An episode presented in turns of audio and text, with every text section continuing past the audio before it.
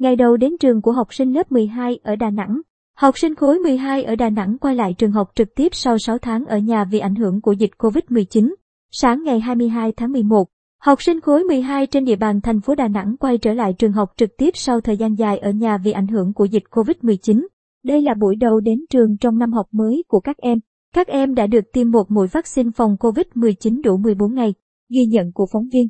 Việt Nam Net tại trường Trung học phổ thông Phan Châu Trinh nhà trường lắp máy đo thân nhiệt tự động và áp khai báo y tế điện tử để học sinh quét mã khai báo trước khi vào lớp học. Giữa các lớp học cũng được bố trí giãn cách, dọc các hành lang được bố trí nước sát khuẩn. Trong khi đó tại trường TPHT Trần Phú nhà trường tạo lối đi riêng cho từng lớp học. Trước khi vào lớp, ngày đầu trở lại trường, học sinh cho biết 6 tháng ở nhà vì dịch COVID-19 các em rất nhớ bạn và thầy cô. Khi được tiêm vaccine phòng COVID-19 để quay lại lớp các em rất vui mừng. Phương Thảo học sinh trường Phan Châu Trinh chia sẻ, năm nay là năm cuối cấp nên chúng em rất muốn được quay lại lớp sớm để cùng nhau học tập và lưu lại những kỷ niệm đẹp của tuổi học sinh. Hôm nay được đi học lại chúng em rất vui, hy vọng dịch sớm được kiểm soát.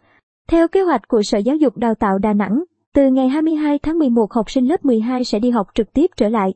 Sau đó khoảng một tuần, ngày 29 tháng 11, học sinh lớp 10 và lớp 11 đến trường học trở lại.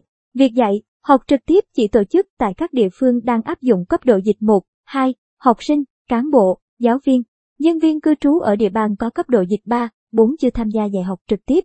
Riêng khối trung học cơ sở sẽ đi học trực tiếp sau khi tổ chức tiêm mũi một đủ 14 ngày. Đối với trẻ mầm non, học sinh tiểu học và các học viên khác học trực tiếp, sở này sẽ có thông báo sau.